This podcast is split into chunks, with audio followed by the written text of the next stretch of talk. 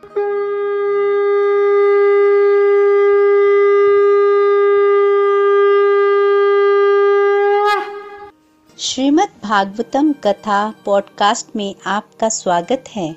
Golok express में आइए, दुख दर्द भूल जाइए एबीसीडी की भक्ति में लीन होके नित्य आनंद पाइए। हरी हरि बोल।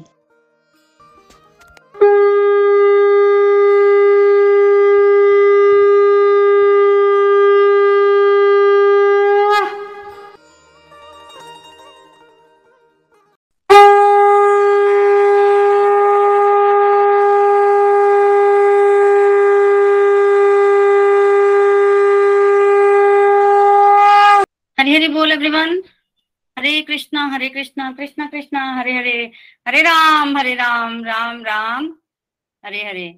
जय श्री कृष्ण चैतन्य प्रभु नित्यानंद, श्री अद्वैत गदाधर श्री वासती गौर भक्त वृंद हरे कृष्णा हरे कृष्णा कृष्णा कृष्णा, हरे हरे हरे राम हरे राम राम राम, हरे हरे। हरे कृष्णा हरे कृष्णा कृष्णा कृष्णा, हरे हरे हरे राम हरे राम राम राम, हरे हरे। हरे कृष्णा हरे कृष्णा, कृष्ण कृष्ण, हरे हरे हरे राम हरे राम राम राम, हरे हरे। ओम नमो भगवते वासुदेवाय, श्रीमद भागवतम की जय गौर निताई की जय, श्री राधा, श्याम सुंदर की जय। Busy through the body, free as a soul hari hari bol hari hari bol transform the world by transforming yourself ना शस्त्र पे, ना शास्त्र पे, ना धन पर और ना ही किसी युक्ति पर, मेरा तो जीवन आश्रित है प्रभु, केवल और केवल आपकी कृपा शक्ति पर। गोलोक एक्सप्रेस में आइए, दुख दर्द भूल जाइए बीसीडी की भक्ति में लीन होकर नित्य आनंद पाइए। जय श्री राधे कृष्णा, सो हरि हरि बोल। सर्वप्रथम तो आप सभी को नवरात्रों की बहुत बहुत शुभकामनाएँ और आज फोर्थ नवरात्रा कुष्मांडा माता की कृपा का दिन है। आइए कुष्मांडा माता को हम प्रणाम करें और माता से प्रेयर्स करें कि माता रानी अपनी जो है वो भक्ति हमें दें। चलिए अब श्रीमद् भागवतम में प्रवेश करते हैं। देखिए कैंटो नंबर टेन जो है वो हमने स्टार्ट किया था। उसमें भगवान श्री कृष्ण की लीलाओं का वर्णन है बेसिकली तो सुखदेव गोस्वामी उसको सुना रहे हैं। परीक्षित महाराज ने बेसिकली प्रश्न किया था उनसे कैंटो नंबर टेन के स्टार्टिंग में ना। तो उन्होंने संक्षेप में चंद्रवंश का वर्णन किया। तब परीक्षित महाराज ने कहा कि आप विस्तार से चंद्रवंश का वर्णन कीजिए। बड़े सारे प्रश्न किए। मेन प्रश्न तो भगवान कृष्ण से रिलेटेड थे। भगवान बलराम से रिलेटेड प्रश्न थे कि भगवान बलराम जी जो है वो दो दो माओ के पुत्र क्यों कहलाते हैं? गोकुल के विषय में प्रश्न थे कि भगवान जब मथुरा में पैदा हुए तो फिर वहाँ कैसे चले गए? भगवान ने कंस को क्यों मारा? कितने विवाह किए भगवान ने? और भी बड़े सारे प्रश्न थे और लास्ट में एक प्रश्न और किया परीक्षित महाराज ने। वो प्रश्न था कि जो कुछ मैंने आपसे पूछा है वो बताइए और जो कुछ मैंने आपसे नहीं पूछा वो भी बताइए। तो सारी की सारी लीला जो है वो सुनाने के लिए बोला। परीक्षित महाराज लीला सुनने के लिए बैठे हैं उनके जीवन के अंतिम समय है, चार दिन हो चुके हैं, तीन दिन ही बचे हैं। और सुखदेव गोस्वामी तो इस धरती पर ये लीला ही सुनाने आए हैं। भगवान ने यही सुनाने के लिए तो भेजा। अभी तक तो वो तैयारी ही कर रहे थे, कोई पात्र ही ढूंढ रहे थे। तो ये जो अरेंजमेंट है, ये डिवाइन अरेंजमेंट भगवान की तरफ़ से ही बनाया गया था, क्योंकि भगवान जो है वो अपने रस को देना चाहते थे। श्रीमद् भागवतम वो रस, वो लीला प्रवाह भगवान उसको बताना चाहते थे, इसलिए भगवान ने सुखदेव गोस्वामी को जो है वो भेजा। तो पिछले ऑडियोज में हमने सुना कि परीक्षित महाराज के इस प्रकार कहने पर दीप्ता लो सुखदेव गोस्वामी जो है वो बड़े खुश हो गए और उन्होंने भगवान कृष्ण कथा सुनाने आरंभ की। हम श्रवण कर रहे थे, कंस के बारे में हमने श्रवण किया कि वो कौन था और पृथ्वी गो का रूप बनाकर ब्रह्मा जी के पास गई और ब्रह्मा जी पृथ्वी को लेकर जो है वो देवताओं को लेकर गोलोक धाम गए और वहाँ पर भगवान कृष्णा को बताया कि पृथ्वी जो है वो भार से पीड़ित है। भगवान क्या नहीं जानते तो भगवान ने कहा कि वो स्वयं इस धरती पर आएँगे और धरती का भार उतारेंगे। आप जगह जगह जाके जो है वो जन्म ग्रहण करो। देवताओं ने यदुवंश में जन्म ग्रहण किया और जगह जगह जन्म ग्रहण किया और भगवान के आने की जो है वो तैयारी हो रही है। तो पिछले ऑडियोज में हमने सुना था कि कंस जो है उसने दिग्विजय की और उसके पश्चात वो रहता था कंस अपनी छोटी बहन मतलब अपने चाचा जी की बेटी। देवक की पुत्री देवकी से बहुत प्यार करता था और, कई बार राजसभा में कंस जो है वो देवकी को गोद में लेके जो है वो जाता था। तो एक बार गर्गाचार्य जी जो है वो राज्यसभा में आए। उन्होंने देवकी के विवाह के लिए ना वसुदेव जी का जो है वो रिश्ता जो है वो बताया। कंस मान गया। सारे मान गए, वसुदेव जी सभी को प्रिय थे, सत्यवादी हैं। और कंस जानता था वसुदेव जी सत्यवादी हैं तो फटाफट से राज़ी हो गया। इतना प्यार था अपनी बहन से कि कहा कि बहन को छोड़ने ससुराल मैं ही जाऊँगा। और घोड़े की लगाम अपने हाथों में पकड़ ली और रास्ते में आकाशवाणी हुई। आकाशवाणी ने कहा, रे मूर्ख कंस, तू जिस बहन को इतने प्यार से लेके जा रहा है, उसकी आठवीं संतान तेरा वध करेगी। आठवीं संतान तेरा वध करेगी। जब कंस ने ये सुना ना कि देवकी की आठवीं संतान मुझे मारने वाली है तो कंस का प्यार हवा हो गया। दुष्ट का प्यार ऐसे ही होता है। हवा हो गया, चोटी पकड़ी, देवकी की उसको मारने के लिए तैयार हो गया। सर्वप्रथम तो यहाँ समझने की बात यह है कि आकाशवाणी हुई क्यों? देखिए, किसने की आकाशवाणी? देवताओं ने की। क्यों की? कंस में एक ही गुण था। वो देवकी से बड़ा प्यार करता था। और देवकी भगवान की माता तो इस तरह से अगर वो देवकी की सेवा ही करता रहता तो कैसे बनती बात? देखिए, हमने सुना पिछले ऑडियोज में कि कंस जो है, वो पिछले जन्म का काल नेमी नामक राक्षस था और उसने भगवान की तपस्या की थी। तो उसको काफ़ी पुण्य प्राप्त हो गया था। तो जब व्यक्ति को पुण्य प्राप्त होता है तो उसका कोई कुछ नहीं बिगाड़ सकता। तो जब तक उसका पाप का घड़ा घड़ा नहीं भरता, भगवान कैसे मारेंगे? आप समझिए ना, एक व्यक्ति फाइव स्टार में रह रहा है, वो उसके पास बहुत सारे पैसे हैं तो उसको क्यों कोई फाइव स्टार से निकालेगा? उसके पास पैसे हैं, वो पे कर रहा है, वो रह सकता है जैसे मर्ज़ी। बाहर तो तब निकाला जाएगा जब उसके पास पैसे नहीं बचेंगे, या वो देगा नहीं पेमेंट नहीं करेगा। तो उसी तरह से व्यक्ति अगर जो है, वो पुण्यों से भरा हुआ सदगुणों से भरा हुआ तो कैसे भगवान उसको मारेंगे? तो देवता लोग चाहते थे कि कंस के पापों का घड़ा जल्दी भरे और जल्दी ही पृथ्वी के ऊपर से असुरों का भार जो है वो उतर जाए तो इसलिए ये आकाशवाणी हुई। होना तो वही था, पर उसको आकाशवाणी के माध्यम से देवताओं ने जो है वो बता दिया और कंस देवकी को मारने के लिए तैयार हो गया। वसुदेव जी ने देवकी की रक्षा की। यह कहकर कि मेरे जब भी कोई संतान होगी, मैं वो संतान जो है वो तुम्हें दे दूँगा। कंस मान गया। कंस जानता था वसुदेव जी जो है वो क्या है, वो सत्यवादी है तो कंस मान गया। और वसुदेव जी देवकी को लेकर मथुरा में ही रहे, क्योंकि कंस ने उनको जाने नहीं दिया वहाँ से। समय आने पर देवकी ने एक पुत्र को जन्म दिया, उसका नाम रखा गया कीर्तिमान। कीर्तिमान को लेकर वसुदेव जी जो है कंस के पास गए। पीड़ा तो बहुत हो रही थी, पर सत्यवादी थे वसुदेव जी तो उनको जाना ही था, वो गए। कंस को दिया। कंस ने बच्चे को देखा, हंसा, क्या नाम रखा है? कीर्तिमान। कंस और हंसा। कंस ने कहा कि ये बच्चा मेरे से बच जाएगा। नाम तुमने कीर्तिमान रख दिया है। मेरे से कैसे बचाओगे? यानी कि कंस के मन में दया आ गई। और जब कंस के मन में दया आ गई और कंस ने वो हाँ, पुत्र जो है वो देवकी का वापिस कर दिया। वसुदेव जी उस पुत्र को लेकर देवकी के पास गए और कहा कि कंस ने इसको वापिस कर दिया ये तुम रख लो। और मतलब इस तरह से कहा कि जो भी लाड प्यार करना है वो कर लो, कंस का कोई भरोसा नहीं है। तो दुष्ट दुष्ट का भरोसा नहीं दुष्ट की बात का भरोसा नहीं है। वसुदेव जी की बात का तो भरोसा है, पर कंस की बात का, वसुदेव जी को कोई भरोसा नहीं था तो देव की माता को पुत्र दे दिया।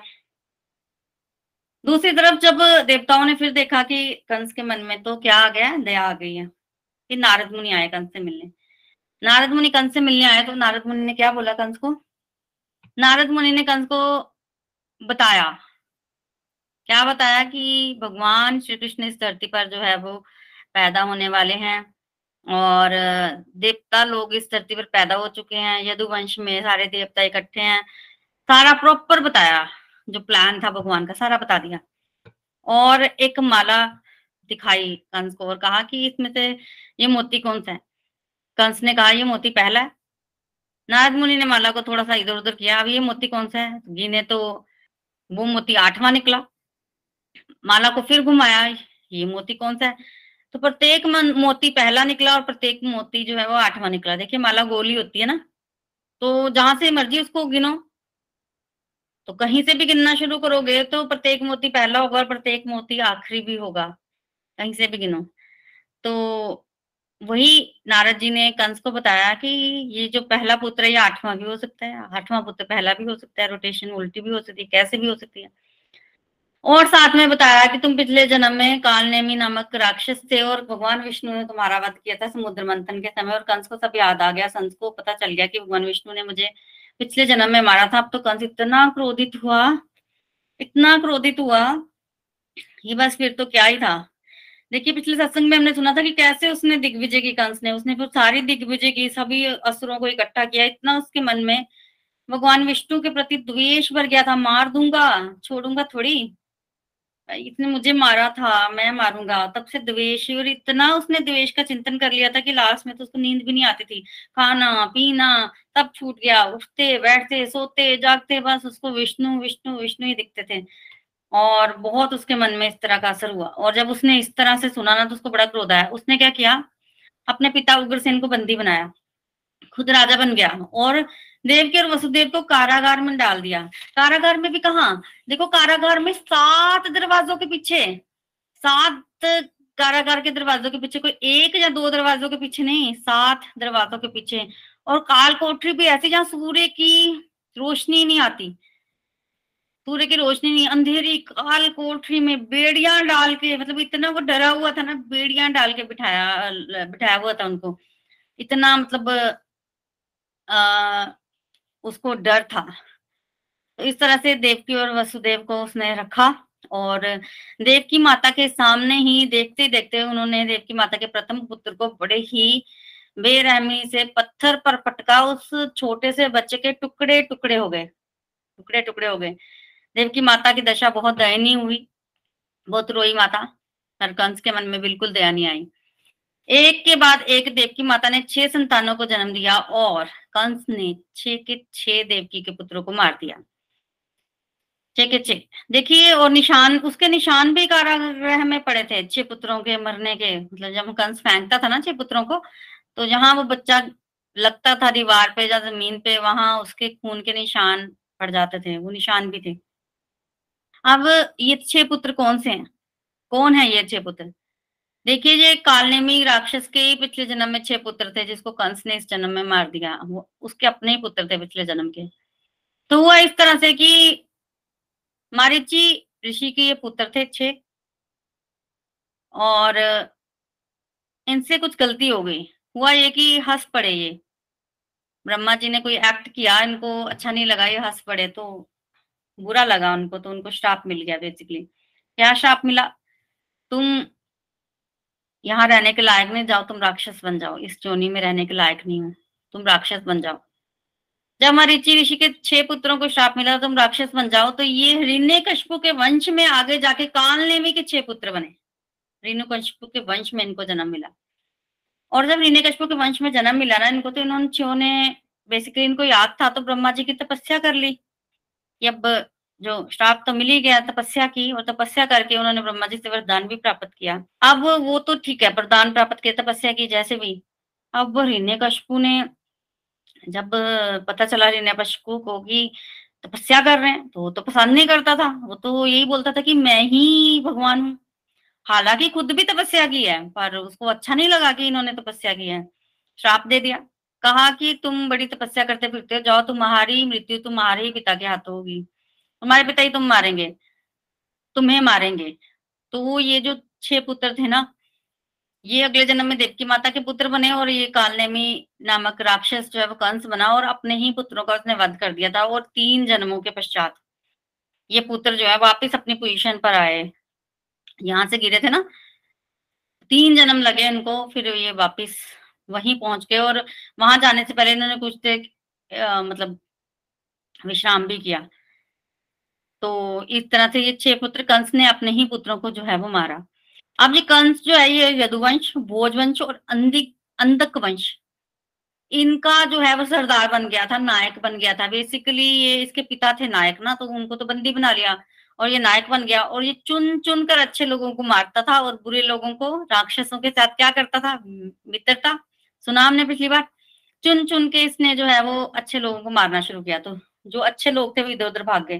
कंस के राज्य में ना सब अच्छे लोग गायब हो गए थे छुप गए थे।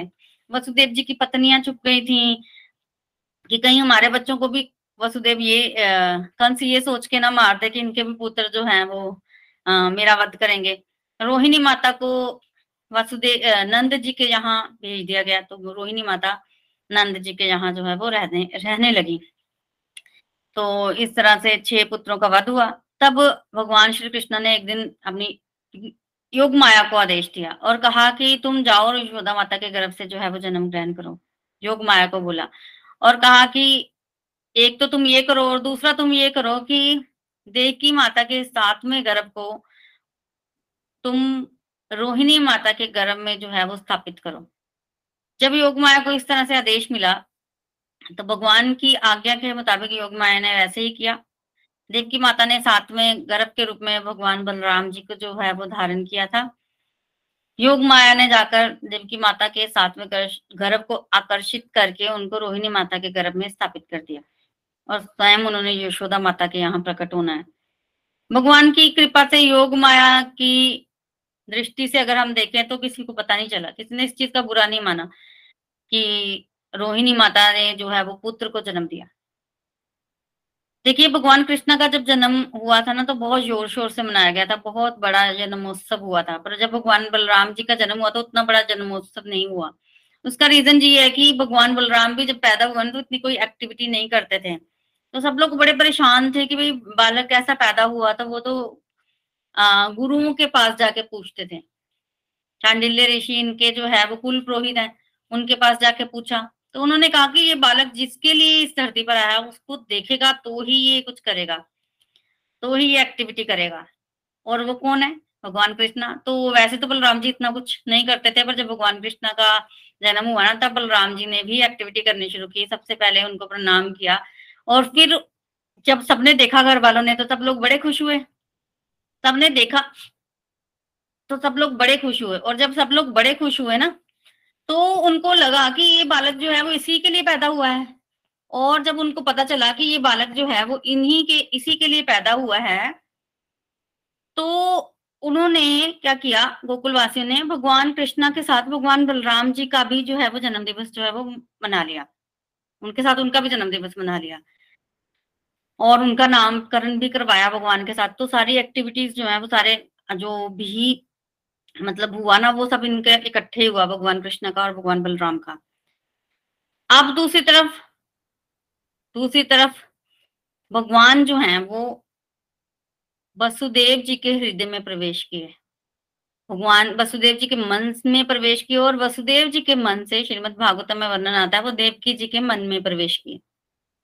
देखिए, भगवान जो है ना, वो सब तंत्र हैं। भगवान अपने एक इंद्री से प्रत्येक कार्य कर सकते हैं। भगवान अपनी एक इंद्री से हर इंद्री का कार्य कर सकते हैं, हम नहीं कर सकते हैं। हम एक इंद्री से एक ही कार्य कर सकते हैं। हम आँखों से देख सकते हैं, मुँह से खा सकते हैं, कान से सुन सकते हैं। पर भगवान जो है वो आँखों से भी खा सकते हैं, आँखों से देख भी सकते हैं। जब हम भगवान को भोग लगाते हैं तो भगवान आँखों से ही तो ग्रहण करते हैं। तो भगवान जो है वो आँखों से खा भी सकते हैं। और भगवान एक इंद्र से अनेक कार्य कर सकते हैं। तो भगवान ने जब इस धरती पर आना है तो भगवान के लिए वही प्रोसेस नहीं है जो हमारे लिए है। भगवान किसी भी तरह से इस धरती पर अवतरित हो सकते हैं, वो पूर्ण रूप से सब तंत्र हैं तो भगवान कभी गर्भ में प्रवेश नहीं करते। तो भगवान मन में ही रहते हैं, जैसे वर्णन भी आया कि वसुदेव जी के मन से कहा प्रवेश किए? देवकी जी के मन में। उसी तरह से वर्णन आया था कि नंद बाबा के शरीर में एक बालक ने प्रवेश किया और फिर वो प्रकाश जो है वो नंद बाबा के शरीर से निकल कर यशोदा माता के शरीर में प्रवेश कर गया। तो ये वर्णन मिलता है। तो भगवान गर्भ में ऐसे चाहते नहीं है योग माया से, की दृष्टि से दिखाया जाता है कि हाँ भाई भगवान गर्भ में है, पर भगवान गर्भ में नहीं होते। उत्तरा माता के भगवान गर्भ में ज़रूर गए थे, क्योंकि परीक्षित महाराज गर्भ में थे तो वो तो बिल्कुल सुनिश्चित है कि परीक्षित महाराज की रक्षा के लिए भगवान उत्तरा माता के गर्भ में ज़रूर गए थे। तो भगवान जो है देव की माता ने गर्भ ग्रहण किया, भगवान उनके गर्भ में आए। और जब भगवान आए ना तो देखिए भगवान स्वयं सेल्फ इफल्जेंट है, स्वयं प्रकाशित हैं। तो भगवान स्वयं प्रकाशित होने के कारण देव की माता बड़ी चमकने लग पड़ी। और जब देव की माता चमकी ना तो जो अंधेरी काल कोठरी थी, उनको तो सात दरवाजों के अंदर रखा गया था ना वो चमकने लग पड़ी और ऐसे लगने लग पड़ा कि यहाँ सूर्य उगा तो वहाँ उस कोठरी में अचानक से अंधेरे की जगह प्रकाश हो गया और वहाँ पर सब दिखना शुरू हो गया। अब ये पहरेदार लोग भी हैरान थे। कंस भी देखने आया देवकी को और कंस देख रहा है और देखता है कि इतनी सुंदर तो देवकी कभी नहीं लगी, इतनी अभी लगी है। लगता है अब ज़रूर इसके गर्भ में जो है वो विष्णु है। तो कंस तो अपनी प्लानिंग्स कर रहा था इस तरह से। तो कंस तो प्लानिंग ही करता रहा कि ये विष्णु है तो डरना शुरू हो गया था देवकी के तेज को देखकर ना कंस बहुत ज़्यादा डरता था कि ये क्या है। और देखिए, यहाँ पर एक चीज़ समझने की है, कंस हमेशा यही सोचता था कि कंस देवकी बच्चे को पैदा करेगी, मार दूँगा। कंस ने भी कभी ये नहीं सोचा कि देवकी गर्भवती है तो क्यों ना मैं मार दू? मतलब गर्भ के बच्चे की हत्या कर देता हूँ देवकी मर जाएगी। हालाँकि वो पहले देवकी को मारने को तैयार था। कहने का मतलब ये है कि गर्भ कोई राक्षस भी होता था ना पहले से, रावण हिरण्यकशिपु कंस। राक्षस भी गर्भ हत्या नहीं करते थे, गर्भ के बच्चे की हत्या नहीं करते थे। मतलब इतना निंदित कार्य है ना। कलयुग आने से पहले तो कोई इसके विषय में सोचता भी नहीं था। राक्षस लोग भी ये कार्य नहीं करते थे जो आजकल होने लग पड़ा है। तो ये कॉन्सेप्ट ही नहीं था कि गर्भ हत्या करनी है। तो कंस ने कभी ये नहीं सोचा है कि मैं बच्चे को गर्भ में ही मार दू। बच्चा पैदा होगा तो मारूँगा। तो इस तरह के विचार कंस जैसे पापी भी रखते थे। हमें भी इस घोर घोर पाप से बचना चाहिए, इससे बड़ा पाप कलयुग में नहीं बताया गया है कोई भी। तो देवकी माता के पास कंस जो है वो बहुत बार नहीं आता था, वो इतना डर गया था वो नहीं आता था। वैसे भी उसको भगवान ही याद आते थे, विष्णु दिन रात सोते जागते। तब ब्रह्मा जी, शिव जी और देवता लोग जो है वो कारागार में आए देवकी माता को प्रणाम किया और स्तुति की। तो भागवतम में बड़ी सुंदर गर्भ स्तुति आती है। देवताओं ने माता के गर्भ की स्तुति की। भगवान को बोला कि आप तो सत्य संकल्प हो। सत्य से ही श्रीमद भागवतम का आरंभ होता है। सत्य को आज बताया गया कि भगवान सत्य हैं और जब सृष्टि के आदि में भी वही थे, अंत में भी वही रहेंगे मतलब बीच में भी वही हैं, वही सत्य हैं। हम लोग तो नष्ट हो जाएँगे, ना पहले थे, ना बाद में रहेंगे, पर भगवान पहले भी थे, बाद में भी रहेंगे और अभी भी वही हैं। और इस संसार इस शरीर को संसार रूपी वृक्ष बताया। Bhagavad Gita chapter number fifteen में बड़ा अच्छा पेड़ का वर्णन किया गया है। वो किया और बताया कि इस संसार रूपी पेड़ पर दो पक्षी रहते हैं, बैठे हैं। तो वो जो पक्षी हैं, एक आत्मा है और एक परमात्मा है। वो आपस में एक साथ बैठते हैं। और, एक, दोनों आपस में मित्र हैं और बताया गया है कि एक जो है वो फ्रूट्स खा रहा है, पक्षी। फ्रूट, अगर, फल अगर मीठा होता है तो पक्षी बड़े मज़े से खाता है और कड़वा होता है तो रो रो के खाता है। तो मित्र पक्षी देख रहा है, मित्र पक्षी बोलता है उसको कि तुम क्यों खा रहे हो फल? अगर तुम इतने कड़वा लग रहा है, रो रो रहे हो तो तुम फल ही मत खाओ। पर अगर तुम ये कड़वा फल छोड़ दोगे खाना तो तुम्हें क्यों आँसू आएँगे? तुम मत खाओ, पर जो फल खा रहा होता है ना, वो क्या करता है? वो मित्र पक्षी को देखता ही नहीं, उसकी बात नहीं सुनता, वो खाई जा रहा है रोई जा रहा है। चॉइस ली ना उसने? तो भगवान आज देवता लोग यही समझा रहे हैं कि भाई वो मित्र पक्षी जो है वो परमात्मा है और हम आत्मा है, हम परमात्मा की बात नहीं सुनते और अपनी मन मर्ज़ी करते हैं और फिर हमें दुख भी होता है। कड़वे फ्रूट्स, कड़वे फल भी मिलते हैं, कड़वे परिणाम भी मिलते हैं और अच्छे भी मिलते हैं। उसको हम खुद ही मतलब सहन करते हैं। पर हम ये नहीं सोचते कि हम मित्र पक्षी परमात्मा की बात सुने जो कि हमारे ही अंदर बैठे हैं। तो इस तरह से बड़ी सुंदर स्तुति की देवताओं ने और कहा, क्या कहा? कहा, माता, बिल्कुल घबराइए मत। अरे, इस कंस का तो अंत सब आने ही वाला है। बहुत ही थोड़े ही दिनों में भगवान जो है प्रकट होंगे और इस धरती का भार जो है हल्का करेंगे, जैसे कि भगवान ने प्लानिंग की है और हमने भी इस धरती पर जो है वो जगह जगह जन्म ग्रहण कर लिया तो इस तरह से बोल दिया। देवताओं ने स्तुति करके चले गए। आप कथा तो आप सभी ने यही सुनी है कि समय आने पर रोहिणी नक्षत्र में प्राकट्य हुआ भगवान का। और जब भगवान प्रकट हुए ना तो भगवान चतुर्भुज रूप में प्रकट हुए। चतुर्भुज रूप में। हाथ में शंख, चक्र, गदा, पद्म लिए पीताम्बर पहनी हुई है। भगवान ने, सुंदर बहुत है भगवान। सुंदरता में कोई कमी नहीं, प्रकाशित।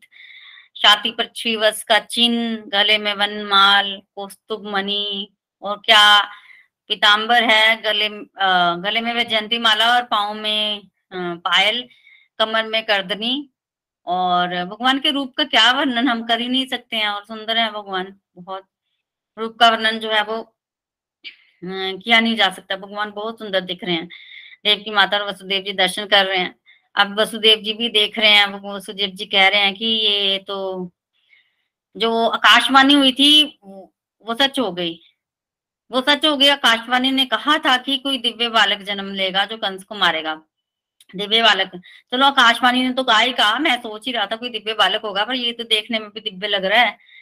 मतलब जब पैदा हुआ, बालक कैसे पैदा होते हैं? रोते हुए वो तो भगवान चतुर्भुज रूप में प्रकट हो गए हैं तो ये तो देखने में भी दिव्य लग रहा है, ये तो भगवान है। तो वसुदेव जी, बहुत हैरान होते हैं, भगवान को नमस्कार करते हैं। वसुदेव जी, से भगवान की जो है वो वार्तालाप होती है। पहले वसुदेव जी भगवान को देखते हैं ना तो बहुत सुंदर भगवान की स्तुति करते हैं। माता जो है, वो भी भगवान को देखती हैं, बहुत सुंदर स्तुति करती हैं। देखिए वसुदेव जी और देवकी जी ने भगवान की बहुत सुंदर स्तुति की। देखिए, जब भगवान गर्भ में थे ना तो देवकी माता हर्ष और शोक दोनों ही करती थी। हर्ष इसलिए कि आठवीं संतान है कंस को मारेगी, जो भविष्यवाणी हुई वो सच होगी। हर्ष करती थी और माताएँ जब गर्भवती होती है तो खुशी भी होती है।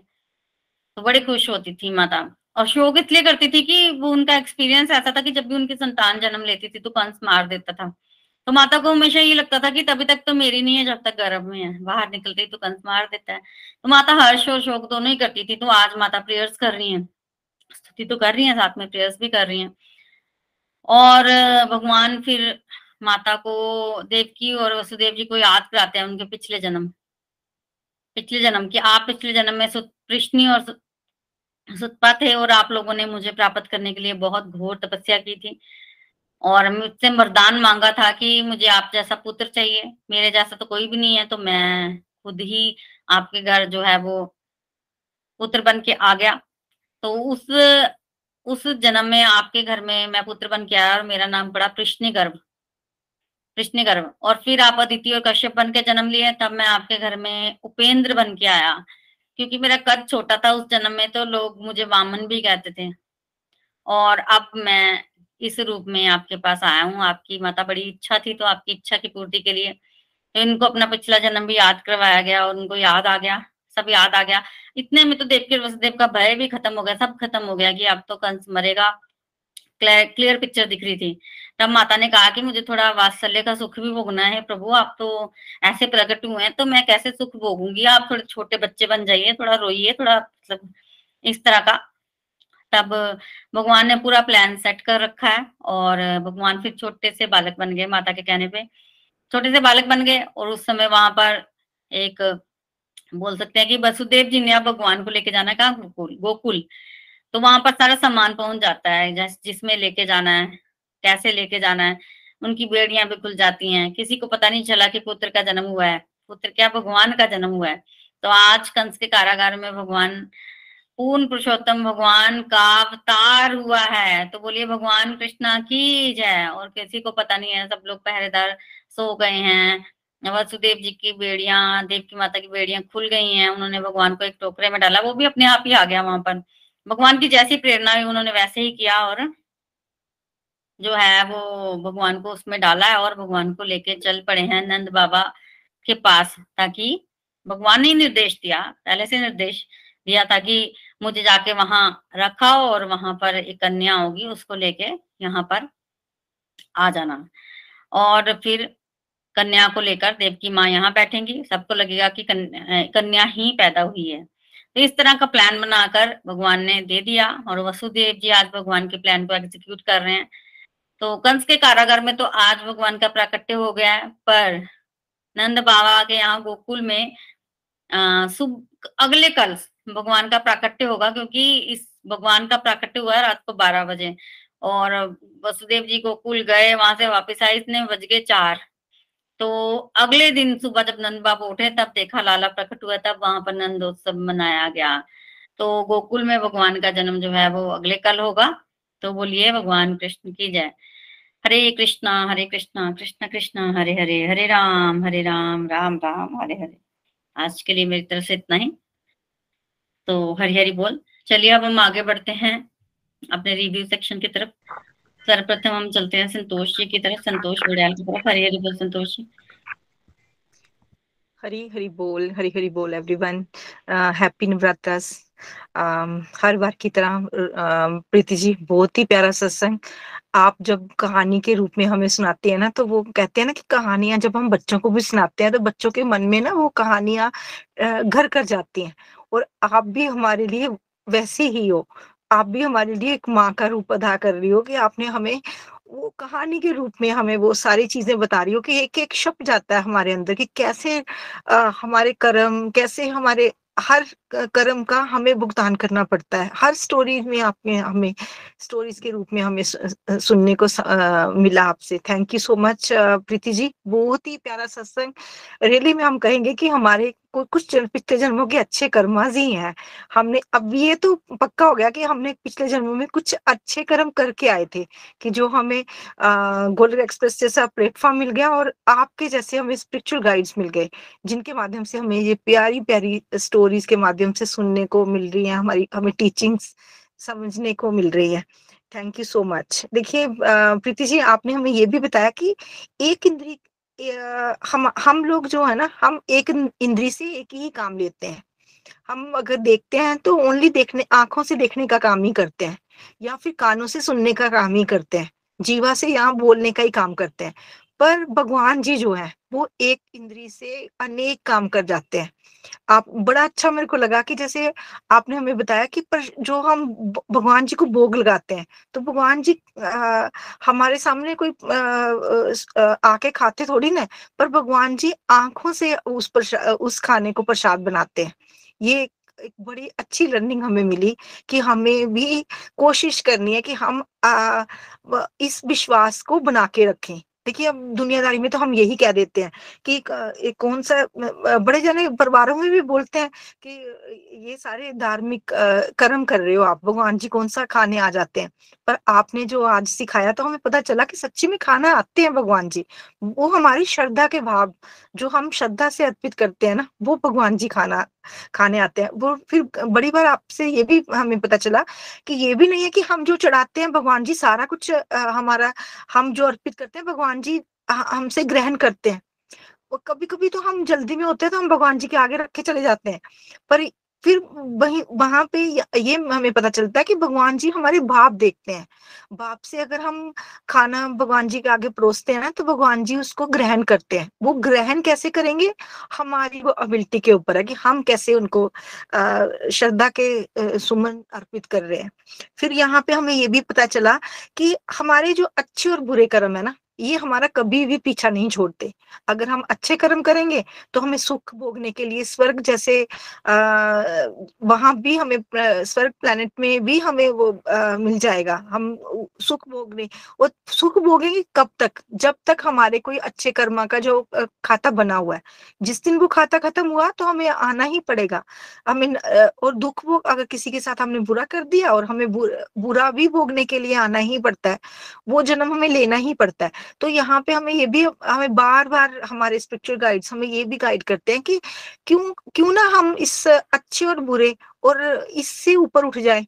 हम वो कर्म करें, सारे कृष्णा जी के लिए कर्म करें, अपने भगवान जी के लिए कर्म करें। अगर हम ऐसा करेंगे तो हम अपने जो कर्म हम अच्छे और बुरे है ना, उनसे ऊपर उठ सकते हैं।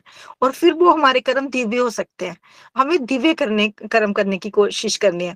जो जो जो हमें गोलक एक्सप्रेस मिला ना, यहाँ पे हमें ये सिखाया जाता है कि हमें अपने कर्मों को अच्छे और बुरे से ऊपर उठ के कर्म करने हैं। फिर यहाँ पे हमें ये भी एक लर्निंग मिली कि हमें आ, आ, आ, जब हमारे अच्छे कर्म जब तक अच्छे कर्म होते हैं ना कई बार भगवान जी कुछ सिखाने के लिए हमारे आ, आ, अगर हम बुरा कर्म करते हैं तो वो हमारे घर हमारे कर्म डिलीट भी हो जाते हैं। अच्छे कर्म भी हम खत्म कर देते हैं। अगर हम बुरे कर्म कर, ज़्यादा हो जाए हमारे तो हमें कोशिश करनी है कि हमें अपने जो अच्छे कर्म है ना, उनको एसेट्स को हम बना के रखें। देखिए एसेट्स बैंक में हम जब पैसा डालते हैं तो उस पैसे को जब तक हम खर्च नहीं करते हैं, वो पैसे रहता है। पर अगर कोई इंसान जल्दी जल्दी से सारी शॉपिंग करके पैसा खत्म कर दे तो वहाँ पे उसको इंटरेस्ट भी नहीं मिलेगा। और अगर वही पैसा हम संभाल कर खर्च करें, हमें वो उसके साथ जो थोड़ा इंटरेस्ट ऐड हो जाएगा तो हमारी जो कैपिटल है, बढ़ जा, बढ़ सकती है। तो हमने भी कोशिश करनी है अपनी कैपिटल बढ़ाने की। कैपिटल हमारी कैसे बढ़ेगी? जैसे सत्संग साधना सेवा और सदाचार। इस सदाचार को हम अगर जीवन में उतारेंगे ना तो ही हमारी कैपिटल बड़ी हो सकती है। हम अपनी कैपिटल को ज़्यादा बना सकते हैं। तो सदाचार के ऊपर हमें का, काम करना पड़ेगा। वो कैसे होगा? जैसे हमें डिवोटी एसोसिएशन का संग मिल रहा है। ये जो जैसे प्रीति जी आज हमें स्टोरीज के माध्यम से हमें सिखा रही हैं। अगर हम एक भी पिक एक भी कुछ कैरी करके अपने जीवन में इम्प्लीमेंट करना शुरू कर दें तो हम आगे बढ़ सकते हैं। हम अपनी कैपिटल को संजोकर बचाकर रख सकते हैं। तो ये हमने बचाने की कोशिश करनी है। फिर आपने हमें ये भी बताया कि कालनेमी राक्षस के रूप में जो एक जन्म में वो कालनेमी राक्षस थे और फिर उन्होंने कंस के रूप में जन्म लिया। तो माता माता को वो इतना आ, माता के साथ उन, उनका इतना प्यार था इतनी सेवा वो करते थे कि कहा कहीं ना कहीं उनको वो आ, आ, वो सेवा करते करते उससे विचलित वहाँ से वो अपने डायरेक्शन भी चेंज कर ली। वही वो जब लेके जाते हैं आ, अपनी बहन को तो तब तो वो खुशी से लेके जा रहे होते हैं। पर जब उनको ऊपर से आकाशवाणी आ जाती है तो कैसे उनका मन चेंज हो जाता है? ये कैसे चेंज हो गया? दुनियादारी के इंसान है ना हम। हम भगवान जी की कंस जी ने जब भगवान जी का सुना कि ये मेरी मृत्यु का कारण बनेगी मेरी बहना तो वो उन्होंने उसी टाइम उनको कारागार में डाल दिया। तो हम भी दुनियादारी के इंसान ऐसे ही हैं। जब हमें कोई बुरा कहता है तो हम एकदम से उसके प्रति आ, आ, अपना बैर बना लेते हैं। यहाँ पे हमें ये भी पता चला कि हमें बैर नहीं बनाना हमें उनको आ, उनको क्षमा करने का भाव भी लाना है। ये क्षमा करने का भाव तभी आएगा जब हम भगवत गीता जैसे अध्ययन करेंगे अच्छे ये बात जैसे सत्संग सुनेंगे। तो ये सारी चीज़ें जो छोटे छोटे जो हमारे प्रयास होंगे ना ये हमें आगे बढ़ा सकते हैं। Thank you so much Preeti ji Hari Hari बोल हरी हरी बोल हरी हरी बोल हरी हरी बोल संतोष जी बहुत ही प्यारी ब्यूटीफुल लर्निंग आपने शेयर की है हमारे साथ। जो जो आपने यहाँ बताया है हमें कोशिश करनी है कि हम लर्निंग्स जो ले भागवतम के सत्संग से और उस लर्निंग्स को जो है वो अपने जीवन में उतारें। So thank you Santosh ji Hari Hari बोल हरी हरी बोल चलिए अब हम आगे चलते हैं। नीलू जी की तरफ़। हमारे साथ नीलू जी हैं। हरी हरी बोल जी। Thank you so much Preeti ji सच में आज बहुत ही प्यारा सत्संग था हमेशा की तरह।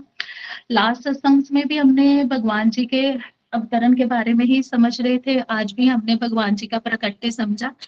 संतोष जी ने बहुत प्यारी लर्निंग शेयर किया मैं बस इतना ही कहना चाहूँगी कि जब प्रीति जी आप बात कर रहे थे ना कि जब कंस का अत्याचार बहुत ज़्यादा बढ़ गया था, छह पुत्रों को उन्होंने, देवकी जी के छह पुत्रों का वध कर दिया तो फिर उसके बाद वहाँ पर जितने भी अच्छे अच्छे लोग थे, रोहिणी माता जी और भी, सब वहाँ से चले गए थे। तो मेरे माइंड में एकदम से यही आ रहा था कि जब हमारे अंदर भी बहुत ज़्यादा नेगेटिविटी बढ़ जाती है तो जितनी भी हमारी पॉजिटिव क्वालिटीज होती हैं तो वो उन नेगेटिव क्वालिटीज के नीचे जाकर दब जाती हैं, वो दिखाई ही नहीं देती हैं, वो कहीं छुप जाती हैं। तो यहाँ से मुझे ये चीज़ बड़ी अच्छी लगी और एक और आपने बात की बलराम जी का जब जन्म हुआ मीन्स उनका अवतरण हुआ था, प्राकट्य हुआ था तो वो कोई एक्टिविटी नहीं करते थे। मैंने कभी पहले ऐसा सुना नहीं था तो फिर जब उसको भी सुन रही थी तो मुझे भी ये लगा कि जब उन्होंने कहा कि जब किसी से पूछा कि जब जिनके लिए इनका जन्म हुआ है तो जब वो इनको मिल जाएँगे तो फिर उसके बाद ये मतलब आगे एक्टिविटी करना शुरू होंगे।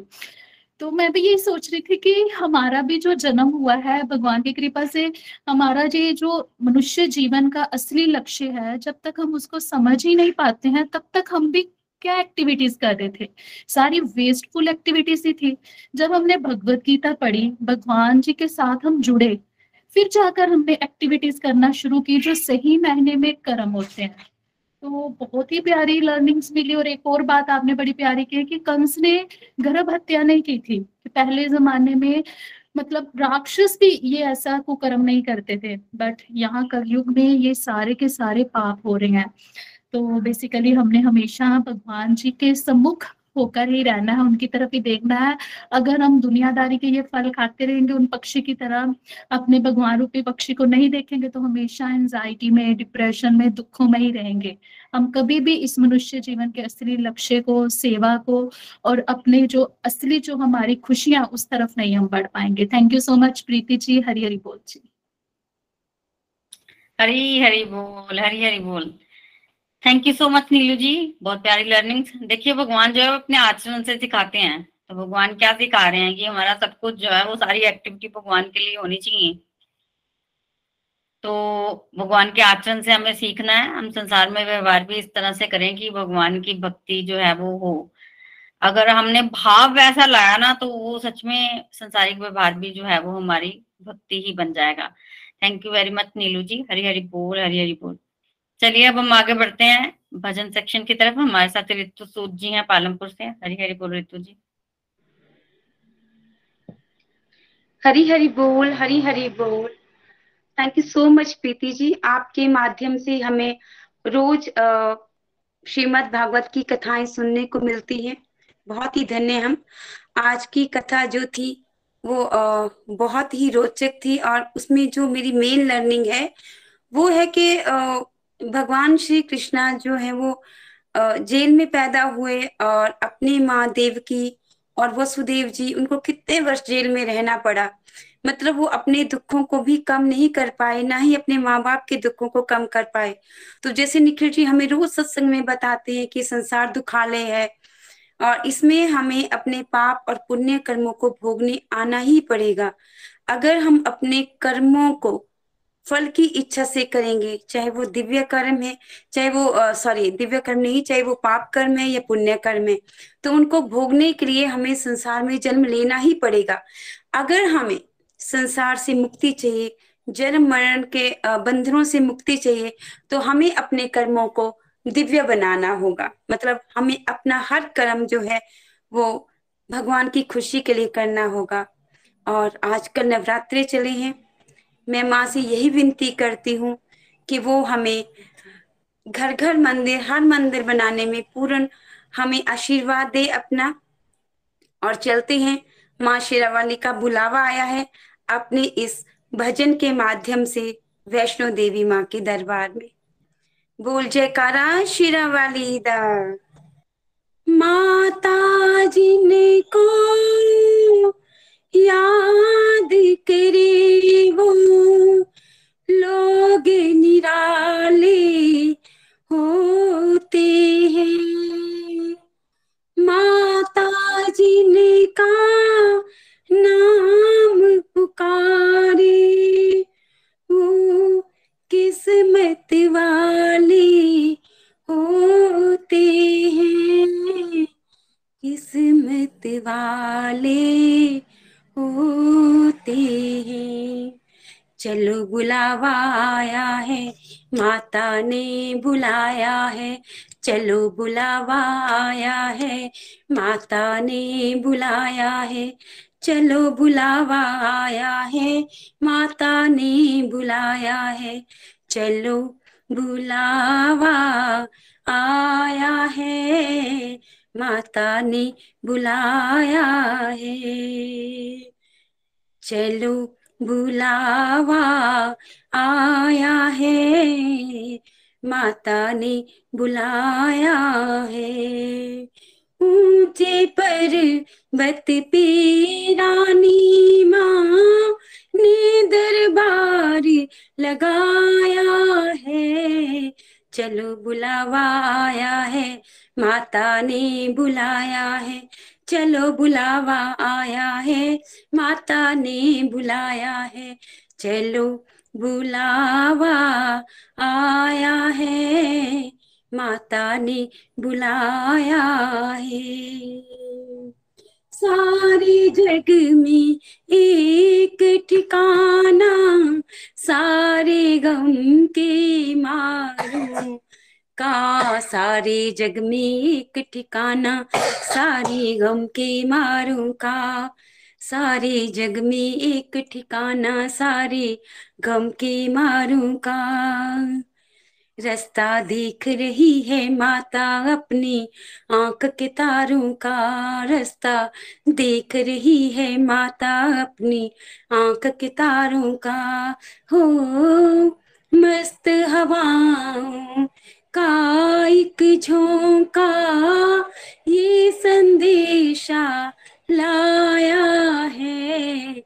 चलो बुलावा आया है, माता ने बुलाया है।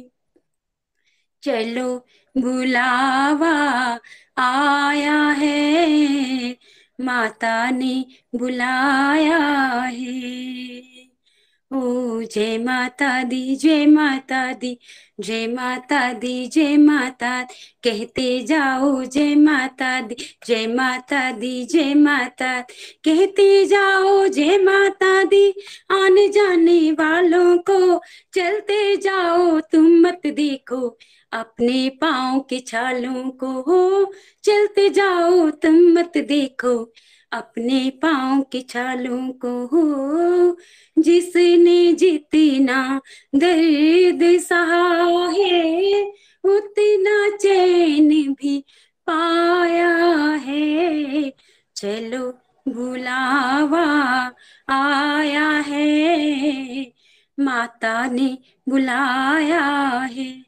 हो चलो बुलावा आया है, माता ने बुलाया है। चलो बुलावा आया है, माता ने बुलाया है। चलो बुलावा आया है, माता ने बुलाया है।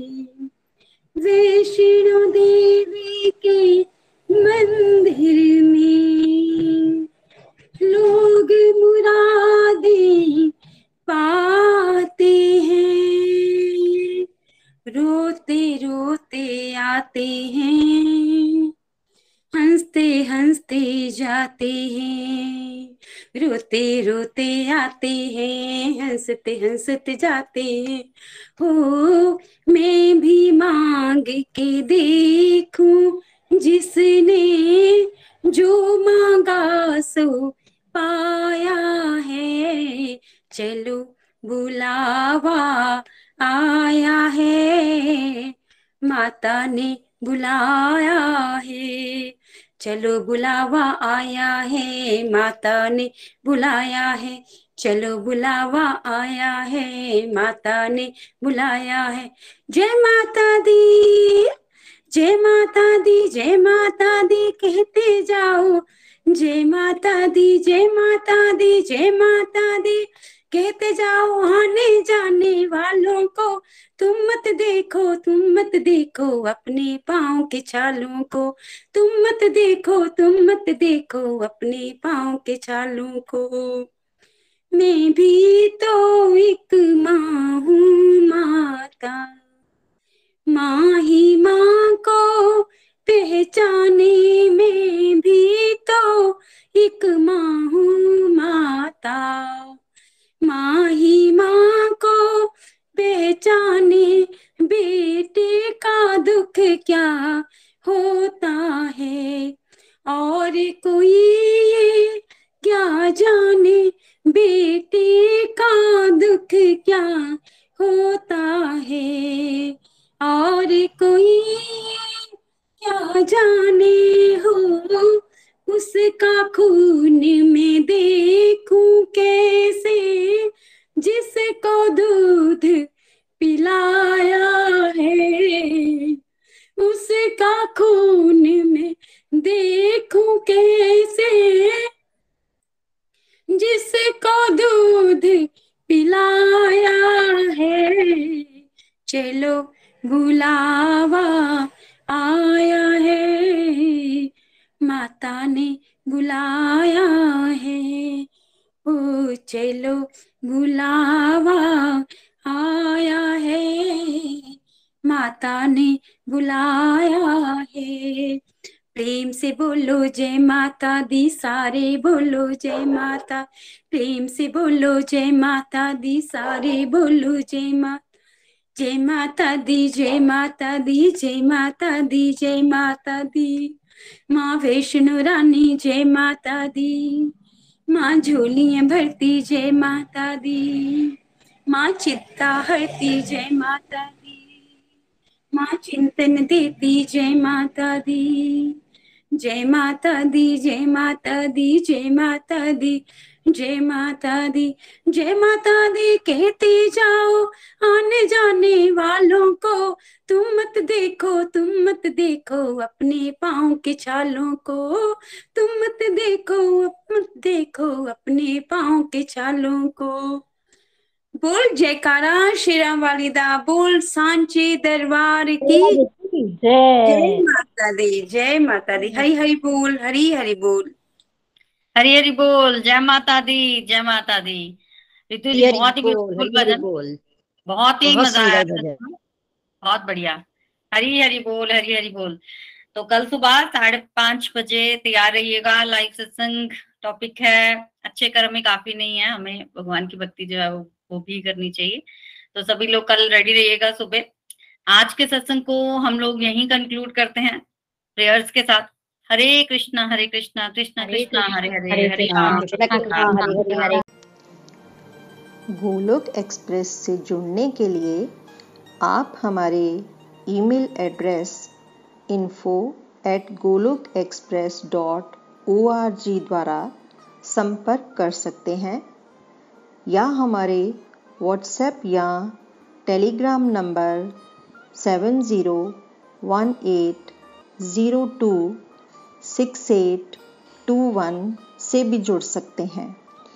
आप हमसे फेसबुक पेज और यूट्यूब चैनल के माध्यम से भी जुड़ सकते हैं। हरी हरी बोल।